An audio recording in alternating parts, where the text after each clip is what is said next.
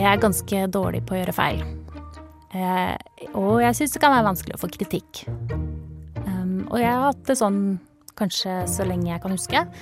Um, og en gang uh, i jobbsammenheng så, så, kom det veldig tydelig frem, da. Jeg var på en HR-samling uh, med hele konsernet, altså dvs. Si alle HR-avdelingene i Sveko. Og vi skulle jobbe med en oppgave hvor vi skulle ta ord. skrive ord på gule rapper, og så henge dem på tavla.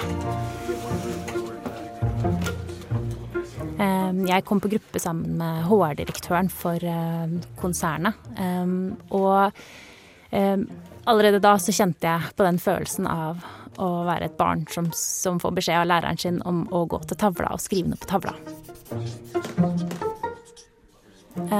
Og litt av årsaken til det er fordi jeg har litt dysleksi, så jeg syns at engelsk rettskrivning noen ganger kan være litt krevende.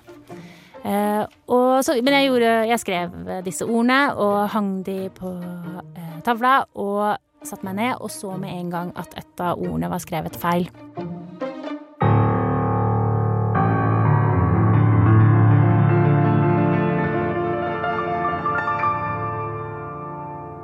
Og den følelsen da av uh, å ha gjort en feil og kjenne på hvor ubehagelig det er, og at det blir liksom synliggjort for alle andre. Um, fikk meg til å totalt forsvinne inn i meg selv, og uh, jeg tenkte umiddelbart uh, at jeg måtte slutte. Jeg måtte reise hjem, slutte i Sveko og aldri jobbe igjen. Um, og jeg kjenner fortsatt på at det er ubehagelig, da. Når jeg snakker om det nå, så kan jeg fortsatt kjenne på at det er uh, ekkelt. Og skamfullt, liksom Jeg tenker at det er litt upraktisk å ha det sånn. At jeg må slutte hver gang jeg gjør en feil. Eh, kanskje jeg trenger å bli litt tryggere. Men hvordan gjør jeg egentlig det?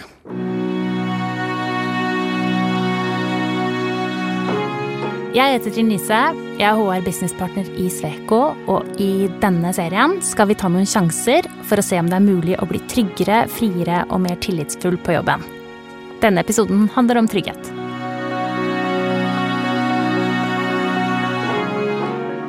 En jeg opplever som veldig trygg, er jo Grete Asplund, toppleder i Sveko.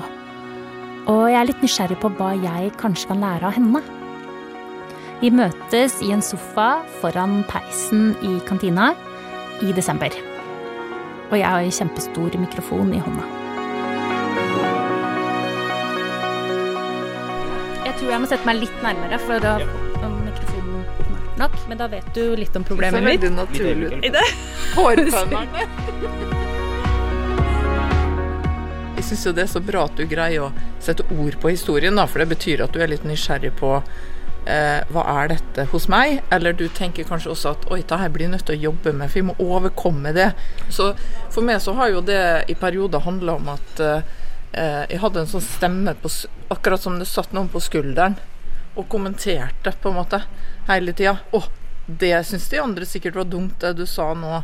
Eller eh, å, nå ble du Du rødma når du snakka, f.eks. Eller eh, eh, F.eks. ofte må jeg snakke på engelsk at det var, det var klønete begrepsbruk. Og så satt liksom den der stemmen på skulderen hele tiden og kritiserte. Og så fikk jeg det akkurat sånn som du beskrev, egentlig, at etterpå så bare kverna det der rundt i hodet.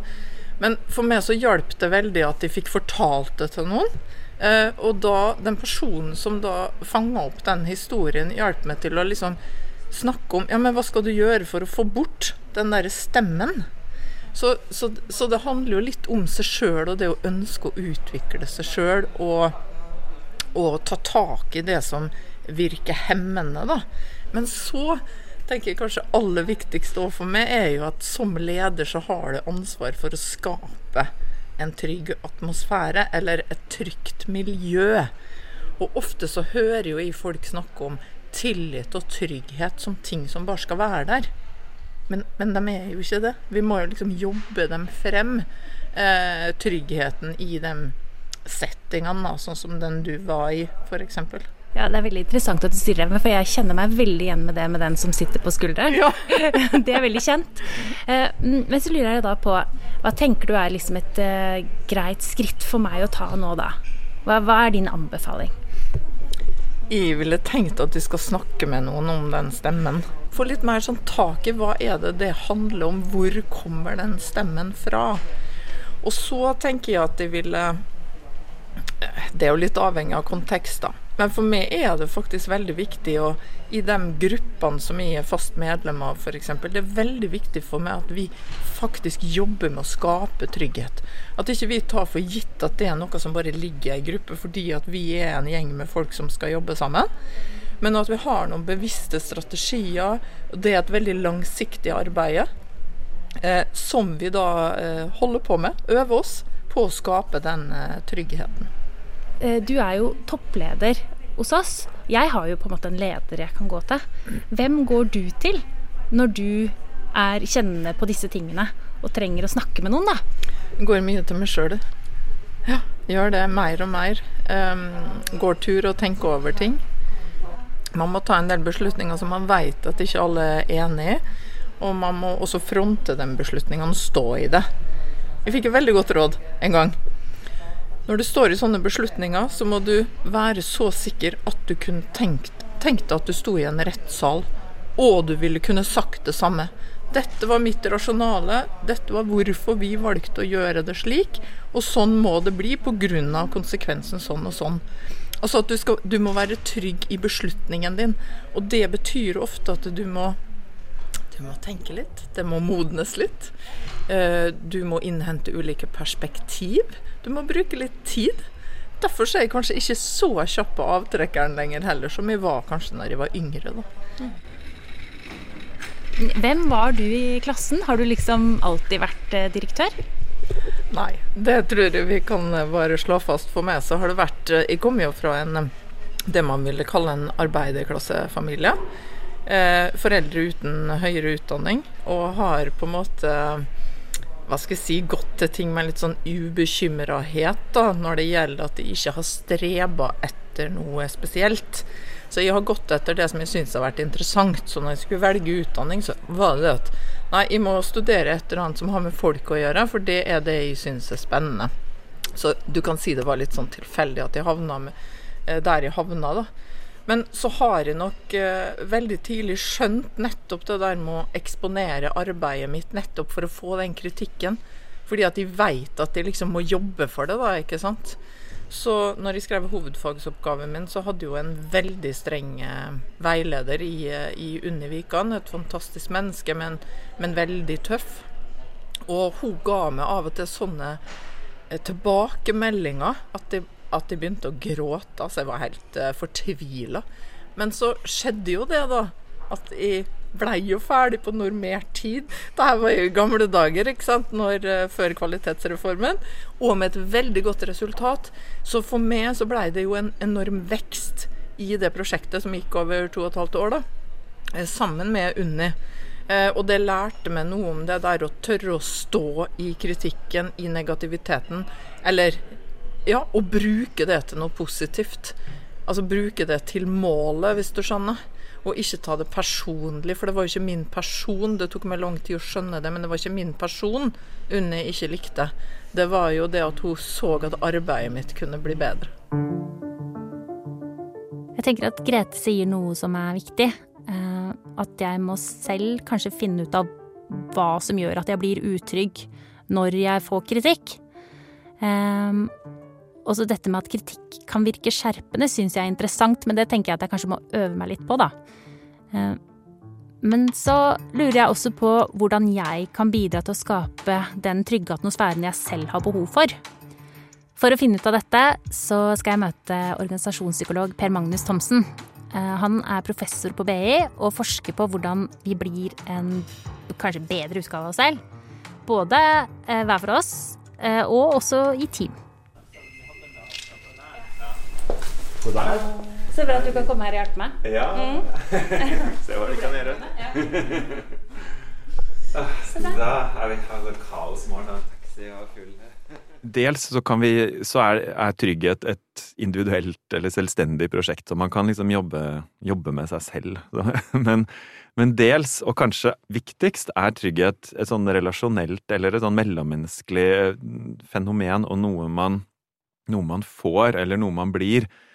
Og, og, det er kanskje aller mest sånn i et organisasjonsliv, i hvert fall, så er det kanskje aller mest der vi trenger å ha et fokus. Altså sånn, vi har med oss ulike ulike ting i sekken som gjør at vi er mer eller mindre trygge sånn som typer, eller som mennesker, på en måte. Men på jobben så, så er liksom det store clouet at, at, vi er trygge når vi har relasjoner som har noen sånn kjennetegn ved seg, som gjør at de føles trygge. Hvordan jobber man med ø, relasjoner, da? Hva gjør ja. man da? Hvis vi, hvis vi, ser på hva som, som kjennetegner en, en, trygg relasjon, eller det vi på, sånn, i psykologifaget kaller liksom en trygg tilknytning, så, så er det tre kjennetegn på det. Eller det er tre spørsmål vi kan stille oss når vi skal liksom ta en sånn lakmustest. Er dette en, en, en, tilknytningsrelasjon? En sånn relasjon som virker som et safety net? Det ene er jo eh, Er du der? Ikke sant? Og det, og det, handler jo mye om, hvis de tenker i en leder-medarbeider-perspektiv, er, er, døra åpen? Eh, er vi på samme sted? Er, er det, går det an å ta en telefon hvis det er noe, på en måte? Så er du der for meg, er et viktig spørsmål. Det andre er jo, forstår du meg? Når jeg, når, jeg, kommer til deg, og det er et eller annet er det masse velvilje, men man føler seg ikke forstått, eller sånn, men du skjønner jo egentlig ikke hva jeg sier, på en måte, men jeg ser du, du vil, for eksempel. Så, øh, og det tredje spørsmålet er kan du hjelpe meg? Og, og, hvis bare én av de tre spørsmålene, hvis svaret er nei på de, så, så rakner det litt. Sånn Hvis det er en som er ordentlig god å lene seg på, som alltid forstår og hjelper, men som ikke er der, for eksempel, Eh, eller kjempevanskelig å få tak i, så føler vi oss ikke trygge. Eller hvis det er en som alltid har døra åpen, og som alltid prøver å forstå, men bare forstår ting i hjel og ikke handler på det, som en leder ofte har også et handlingsrom for å kunne gjøre, så er det også vanskelig, for eksempel. Så, så, men hvis svaret på alle de tre spørsmålene er ja, da er, har vi sannsynligvis det vi kan kalle en tilknytningsrelasjon. Men når jeg kommer i denne situasjonen at jeg kjenner på denne utryggheten i jobbsammenheng, mm. hva er det som skjer med meg da? Ja, så når, ja, det er, det er også et spennende spørsmål. Det med trygghet og utrygghet er at det er nesten som et Vi kan kalle det et sånn av og på-system. Det, det er et system som alle mennesker biologisk sett har. Hvis vi ser på et barn på en lekeplass som beveger seg ut, bortover mot huskene, og, og foreldrene står og, og drikker kaffe og skravler, for eksempel, så ser du at barnet ofte snur, snur på hodet, og liksom er, følger de med, er de der, på en måte, og så vender de seg ut i verden på, på en kanskje en, en, trygg måte, eller, eller, at de følger ekstra godt med, hvis, det, hvis relasjonen er mer sånn er du der egentlig. Eh, og, men det, som, det vi ser da, når, når det først går gærent, når det skjer noe, når de tryner ned fra den huska, eller det er noen som dytter, eller noen som sier noe så man blir lei seg og sånn, det som skjer da, er at da automatisk vender barnet seg mot og søker den som er den tilgjengelige voksenpersonen som er øverst i hierarkiet, som ofte da er mamma eller pappa hvis de er der. Eller hvis ikke ingen av de er der, men bestemor er der, så er det den personen man søker mot. Sånn at, og sånn er det også for voksne. At med en gang det skjer noe som gjør at vi åh, nå tryna jeg, nå, nå var det skikkelig, dette gikk skikkelig dårlig, det, det, det møtet her, eller det foredraget her, eller nå, jeg, nå, nå, går jeg litt for store sko, på en måte. Det som skjer da, er at det, da vekkes det systemet der til live igjen. Og behovet som ligger i bånn, er nettopp det der å vende seg mot noen som er der for en, og, og, og den derre påkoblingen.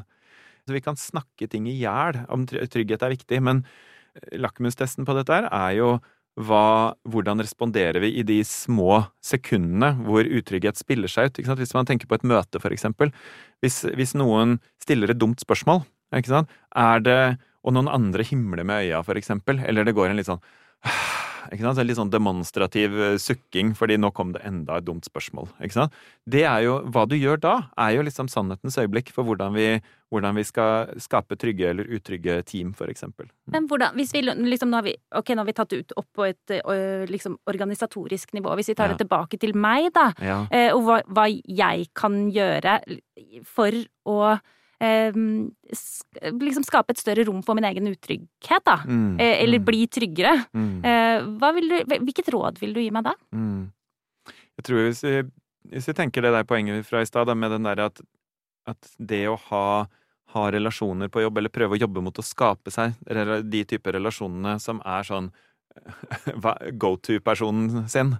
I hvert fall ha én eller flere, og her er jo alltid ledere en, sånn, eh, en veldig sånn eh, aktuell kandidat, ikke sant. Så, så det å liksom jobbe med, med, relasjoner basert på de tre spørsmålene er ofte en eh, ganske sånn konkret inngang da, til å bli, få mer trygghet.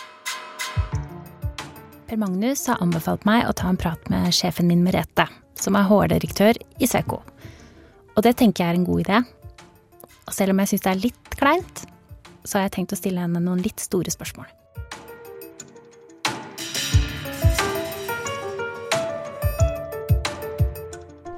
Så da eh, på, på, bakgrunn av det da Per Magnus eh, snakket om, så eh, er det jo sånn at han trekker fram tre sentrale spørsmål eh, som er viktig for å skape en god og trygg eh, relasjon. Eh, og så tenkte jeg at selv om dette er sånn store spørsmål, så tenkte jeg allikevel skulle liksom stille deg de spørsmålene. Eh, og da lurer jeg jo på eh, Er du der for meg? Jeg håper det. Jeg ønsker å være det. Uh, og jeg håper at jeg gjør ting som du opplever det sånn. Uh, og så vil jeg også si at jeg er jo veldig glad for at du viser meg den tilliten. Da, at du tør å stille meg det spørsmålet. Det setter jeg veldig pris på. Mm. Ja. Um, og så kommer kanskje et enda vanskeligere spørsmål. Forstår du meg? Kanskje ikke alltid. Og da handler det vel om at uh, vi også setter oss ned, og vi kan snakke sammen. Mm. Uh, og jeg håper jo også at jeg kan At du har tillit til meg og tør å ta opp de tingene som er viktige for deg. Uh, det ønsker i hvert fall jeg at vi skal få til i vår relasjon, da. Ja, for når jeg forteller deg nå f.eks. at jeg er redd for å gjøre feil, kjenner du at du forstår meg bedre da? Det kan være ting jeg har sett, observert noen ganger, som forklarer litt i forhold til reaksjoner. Eh, og så kan jo også jeg jo kjenne meg litt igjen i det personlig. Eh, at eh, det er, vi, det er, jo dette med å liksom ville lykkes i jobben som jeg opplever at du er veldig opptatt av. Eh, å gjøre en bra jobb, da. Eh, og med høy standard og høy kvalitet. Kan du hjelpe meg, da? Jeg håper jeg kan det. Men det krever jo at vi også snakker sammen. Uh, uh, og jeg tenker jo det at uh, det å være åpen om det og komme til meg i de situasjonene. Da. Man, føler en utrygghet i forhold til noe, kanskje fordi rollen kanskje ikke er tydelig nok definert. Vet ikke hva mandatet ditt er. Vet ikke hvordan kanskje løse en spesifikk problemstilling. At du kommer og, og sparer med meg. Jeg tenker jo at det gjør jo ikke så mye om man gjør litt feil noen ganger, eller om du gjør litt feil heller. Fordi det gjør jeg jo. Det gjør jo deg jo altså bare til eh, det mennesket du er. Og gjør alle feil. Men jeg har også lyst til å stille et spørsmål tilbake til deg. Hva kan jeg gjøre for at eh, du opplever at vi kan ha den trygge relasjonen, og at eh, du kan ta opp ting når det oppstår? Jeg tenker at litt sånn som du sier, at vi, prater, at jeg, at vi prater sammen når det er noe. Uh, og jeg opplever jo at det er veldig Altså de tingene du har sagt meg nå, at det er veldig godt å spare med deg. Uh, og at du alltid er der for meg, og at uh, jeg opplever at det er lett å komme til deg. og så tror jeg at vi har jo ikke kjent hverandre så lenge, så vi kan bli enda bedre kjent. Og at det er det vi gjør nå. Vi, da forstår vi hverandre bedre allerede. og det er et skritt i riktig retning, og det kan vi bli enda bedre på i fremtida. Så la oss gjøre det. Eh, og så kan jo jeg også by litt på meg selv, for det er jo også en måte å åpne opp og bidra til at vi får en god medarbeider-lederrelasjon, og god menneskelig relasjon.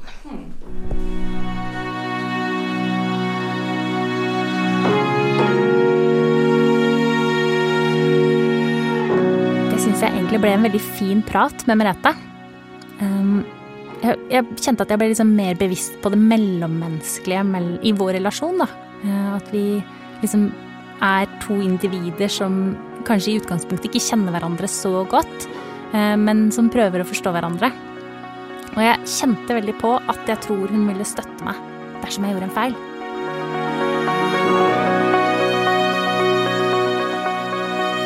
Det er jo ikke bare dette jeg strever med. Det som jeg også kan oppleve som litt vanskelig innimellom, er å stole på de rundt meg. Neste episode handler om tillit.